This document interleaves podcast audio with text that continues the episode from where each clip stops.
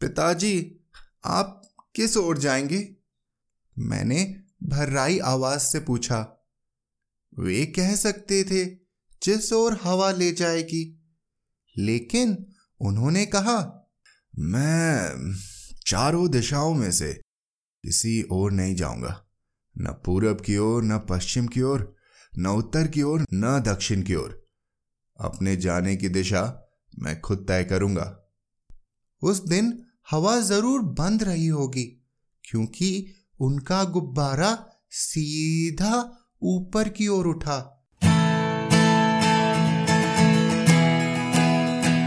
आप सुन रहे हैं कहानी जानी अनजानी पीयूष अग्रवाल के साथ। चलिए आज की कहानी का सफ़र शुरू करते हैं।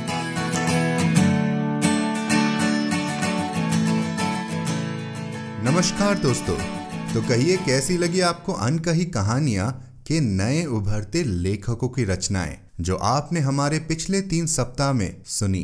क्या आपने तीनों कहानियाँ सुनी? अगर हाँ तो हमें आज ही लिख भेजिए कि कैसी लगी आपको ये रचनाएँ।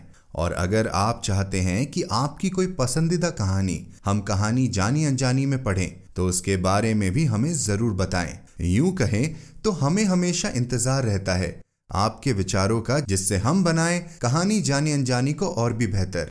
तो बस, आज ही लिख भेजिए hello at the rate Piyush Agarwal dot com पर।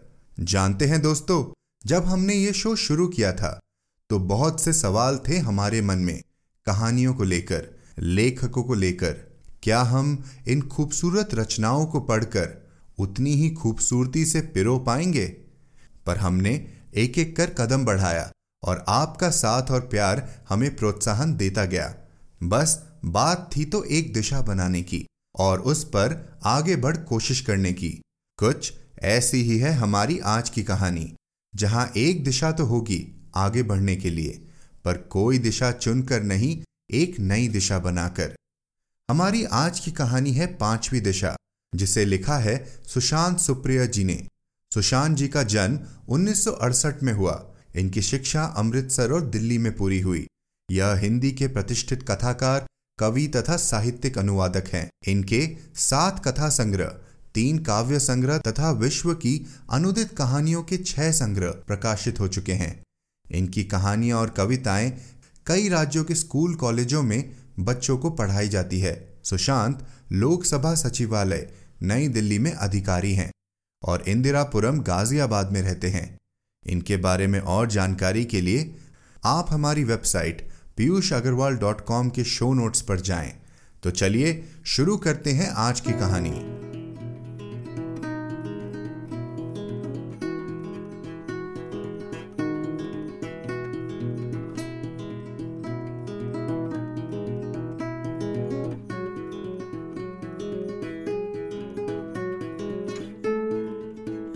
पांचवी दिशा सुशांत, सुप्रिया।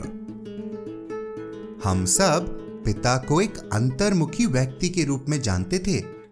दादाजी की मौत के बाद खेतीबाड़ी का दायित्व उनके कंधों पर आ गया था, लेकिन शायद वे अपने वर्तमान जीवन से खुश नहीं थे। मुझे अक्सर लगता कि शायद वे कुछ और ही करना चाहते थे। शायद उनके जीवन का लक्ष्य कुछ और ही था। माँ पिता से ज़्यादा दुनियादार महिला थी। खेती बाड़ी की देखरेख का काम माँ और मामा ने संभाल लिया।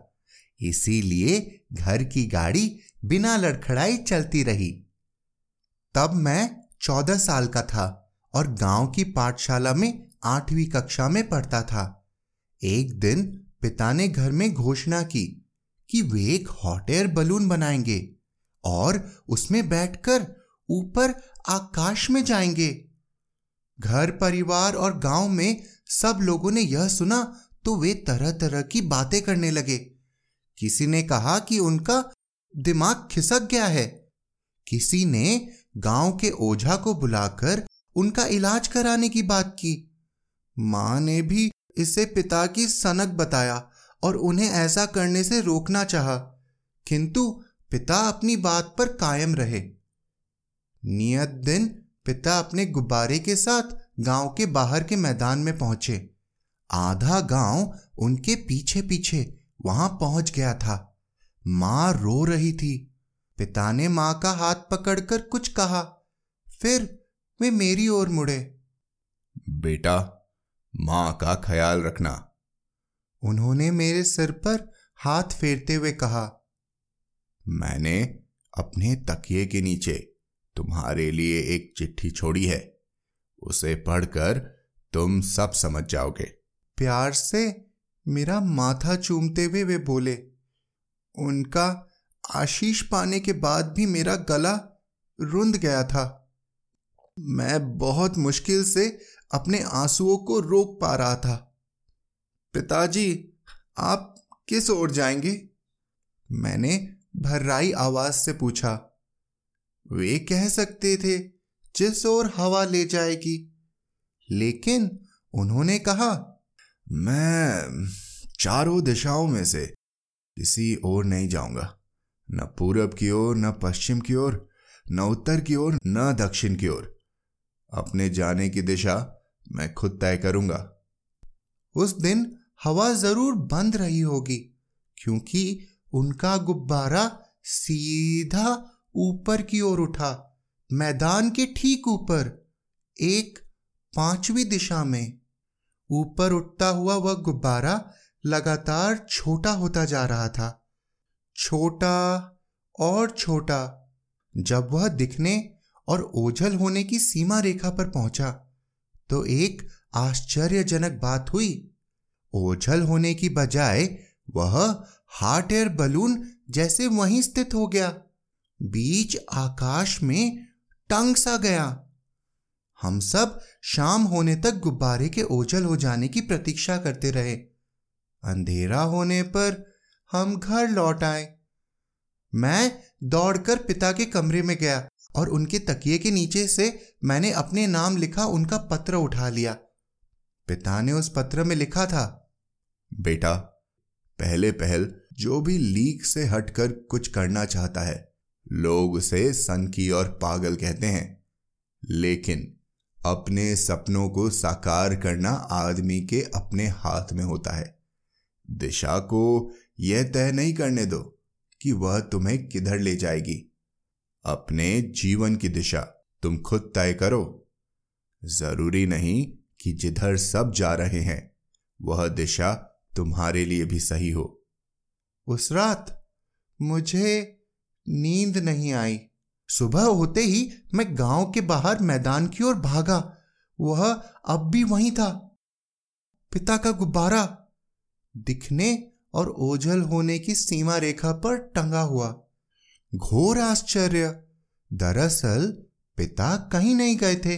वे वहीं मौजूद थे, अपने गुब्बारे के साथ जुड़ी बड़ी सी टोकरी में बैठे हुए। बहुत ऊपर से हमें देखते हुए दिन बीतने लगे। पिता का गुब्बारा वहीं मौजूद रहा। अधर में टंगा हुआ। दसवें दिन मामा और गाँव के बड़े बुज़ुर्गों ने शहर से एक हेलीकॉप्टर का बंदोबस्त किया। माँ, मामा, मैं और गाँव के सरपंच उसमें सवार होकर गुब्बारे की दिशा में उठ चले। हम वहाँ पहुंचकर पिता को समझा बुझाकर नीचे ले आना चाहते थे। किंतु तब हमारे आश्चर्य की कोई सीमा नहीं रही। जब हमने पाया कि जितना हम पिता के हार्ट एयर बलून की ओर उड़ते चले जाते, वह गुब्बारा हमसे उतना ही दूर होता चला जाता। हेलीकॉप्टर और गुब्बारे की दूरी निरंतर उतनी ही बनी रहती। जितनी पहले थी। यह क्या पहेली थी? हेलीकॉप्टर का ईंधन खत्म होने लगा। हार कर हम लोग वापस लौट आए। इस घटना के कुछ दिन बाद माँ और मामा ने मैदान में एक महायज्ञ करवाया ताकि पिता को दुष्ट आत्माओं से मुक्ति मिल सके। उन्हें सद्बुद्धि मिले और वे वापस लौट आए। किंतु पिता का गुब्बारा अपनी जगह यथावत टिका रहा। एक महीना बीत गया। पिता के बारे में मेरी चिंता बढ़ने लगी। वे अपने साथ जो खाने पीने का सामान लेकर गए थे, अब तो वह भी खत्म हो गया होगा। वे क्या खाते होंगे? क्या पीते होंगे? मैं सोचता रहता। कई बार मैं इस उम्मीद में रात में चुपके से घर से बाहर निकलकर मैदान में चला जाता कि शायद रात्रि के धूप अंधकार में वे नीचे उतर आएँगे। कई बार मुझे लगा भी कि पिता जैसी कोई आकृति मैदान में मौजूद है और गुब्बारे जैसी कोई चीज़ बहुत नीचे मैदान पर मंडरा रही है। किंतु घने अंधेरे में केवल तारों की रोशनी में निश्चित रूप से कुछ भी कह पाना नामुमकिन था। तो क्या पिता रात के अंधेरे में खाने पीने के सामान और ईंधन की तलाश में नीचे ज़मीन पर आते थे? या ये मेरा भ्रम था। फिर सर्दियाँ आ गई। दोपहर तक धुंध छाई रहती। जब धुंध छटती तो पिता का गुब्बारा दूर आकाश में लटका हुआ नज़र आता। तब मुझे उनकी कमी बहुत शिद्दत से खलती। मुझे लोक कथाएँ सुनाने वाला अब कोई नहीं था। पशु पक्षियों, मछलियों और पेड़ पौधों की बारीकियाँ बताने वाला अब कोई नहीं था। गाँव में लोग उनके बारे में तरह तरह की बातें करते। कोई कहता आ, शायद पिता को सपने में किसी देवी देवता ने दर्शन दिया होगा। शायद वे सशरीर स्वर्ग लोग जाना चाहते थे।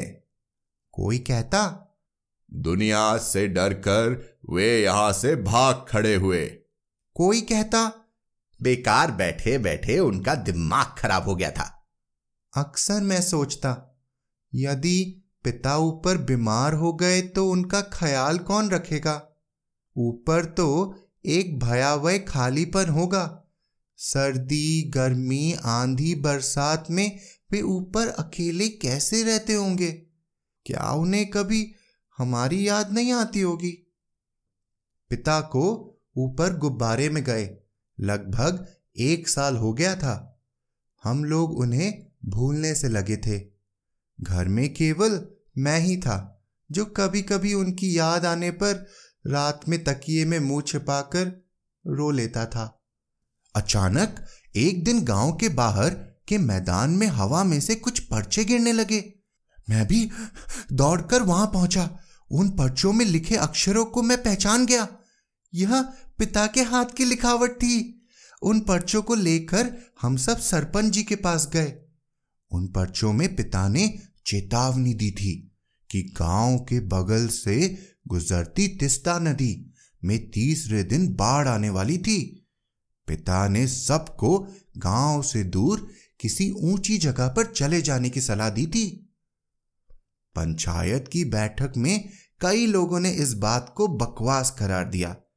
लेकिन सरपंच जी और अधिकांश पंचों की राय पर अधिकतर लोग दूसरे ही दिन गाँव के बाहर के मैदान में इकट्ठा हो गए, जो कि ऊँची जगह पर था। जैसा पिता ने कहा था, वैसा ही हुआ। नदी में तीसरे दिन ही भयानक बाढ़ आ गई। लेकिन पिता की भविष्यवाणी की वजह से जान माल का ज़्यादा नुकसान नहीं हुआ। फिर तो यह एक सिलसिला सा बन गया। जब भी गाँव को किसी प्राकृतिक आपदा से खतरा होता, पिता की लिखावट वाला पर्चा मैदान में पहले से गिरा मिल जाता।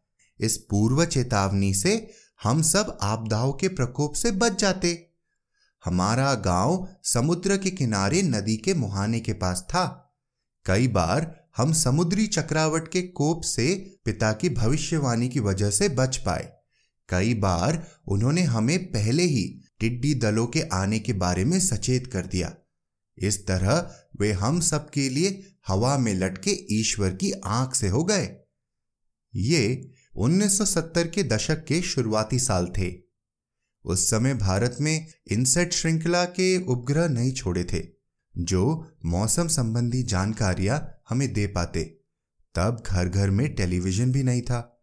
मौसम की पूर्व सूचना दे पाने का काम बेहद कठिन था। हम सब हैरान होते कि पिता ये सब समय से पहले ही कैसे जान लेते होंगे? मेरे मन के किसी कोने में अब भी एक उम्मीद बची थी कि शायद एक दिन पिता वापस लौट आएँगे। किंतु ऐसा नहीं हुआ। वे हमारे लिए होकर भी नहीं थे। नहीं होकर भी थे। वर्ष बीतते गए। गाँव की पाठशाला से पढ़ाई पूरी करने के बाद मैं आगे की पढ़ाई के लिए शहर चला गया। पढ़ाई पूरी करने के बाद मेरी नौकरी लग गई। फिर मेरी शादी हो गई। मेरे घर बेटे ने जन्म लिया। माँ मेरे साथ ही शहर में रहने चली आई।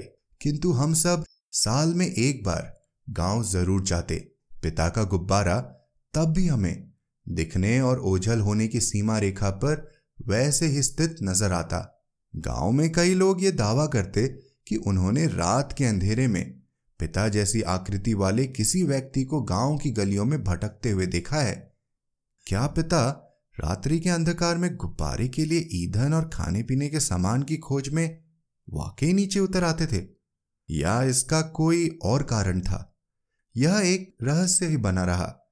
किंतु पिता अब भी अपने भविष्यवाणी वाले पर्चों से गाँव के निवासियों का कल्याण करने के काम में लगे हुए थे। मैं निरंतर पिता की सकुशलता के लिए ईश्वर से प्रार्थना करता रहता। इसी तरह कई वर्ष और गुजर गए। मेरा बेटा अब बड़ा हो गया था और माँ अब बूढ़ी हो गई थी। उन्हीं दिनों एक रात मुझे सपने में पिता दिखे। सपने में वे बहुत थके हुए, बूढ़े और बीमार लग रहे थे, जैसे वे आकाश की कब्र में लेटे हुए हो। सपने में पिता को स्थिति में देखकर मैं भीतर तक विचलित हो गया। मुझे लगा, अब निर्णय लेने का समय आ गया था। वे मेरे पिता थे। मैं उनके लिए हमेशा से कुछ करना चाहता था।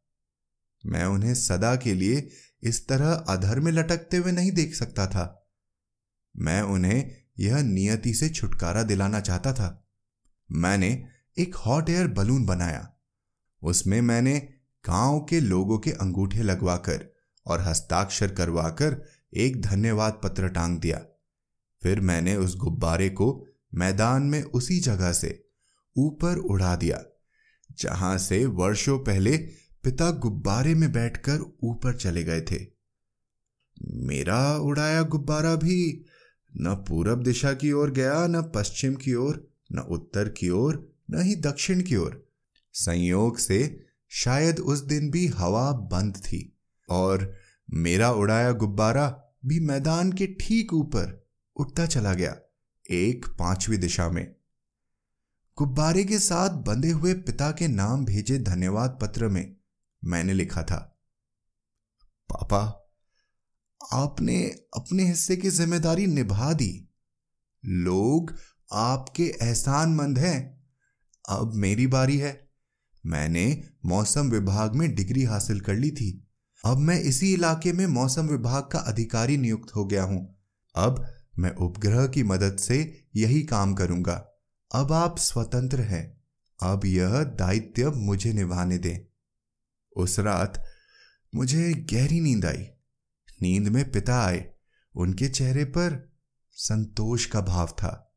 वे प्यार से मेरे माथे पर हाथ फेर रहे थे। अगली सुबह मैं मैदान में गया। मेरे हाथ में दूरबीन थी। मैंने आकाश में दूर दूर तक देखा। पिता का गुब्बारा कहीं नहीं था। आकाश और दिनों की अपेक्षा ज़्यादा नीला लग रहा था।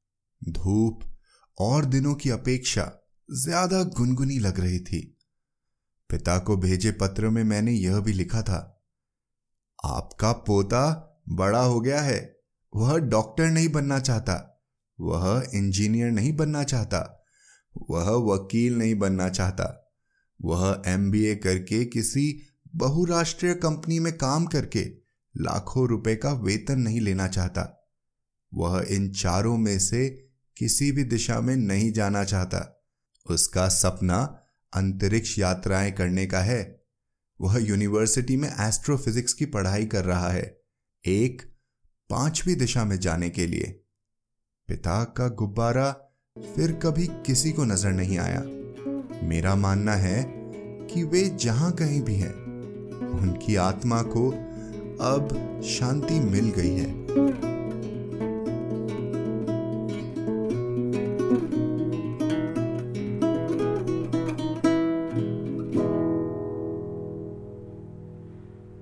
तो कहिए दोस्तों कैसी लगी आज की कहानी? क्या आपके ज़िंदगी में कभी वो मोड़ आया है, जब बनी हुई चार दिशाओं को छोड़कर आपके कदम बढ़े हो एक पांचवी दिशा की ओर? कैसा था आपका वो सफ़र? एक नई दिशा में बढ़ने का? हमें ज़रूर लिखकर बताएँ। Hello at the rate Piyush Agarwal dot com पर। तो दोस्तों, अगले सप्ताह होगा हमारा पच्चीसवा एपिसोड अब उसमें हम क्या खास पढ़ने वाले हैं, उसके लिए आपको हमारे साथ बने रहना होगा। तो बस सुनना मत भूलिएगा और बने रहे हमारे साथ कहानी जानी अनजानी में।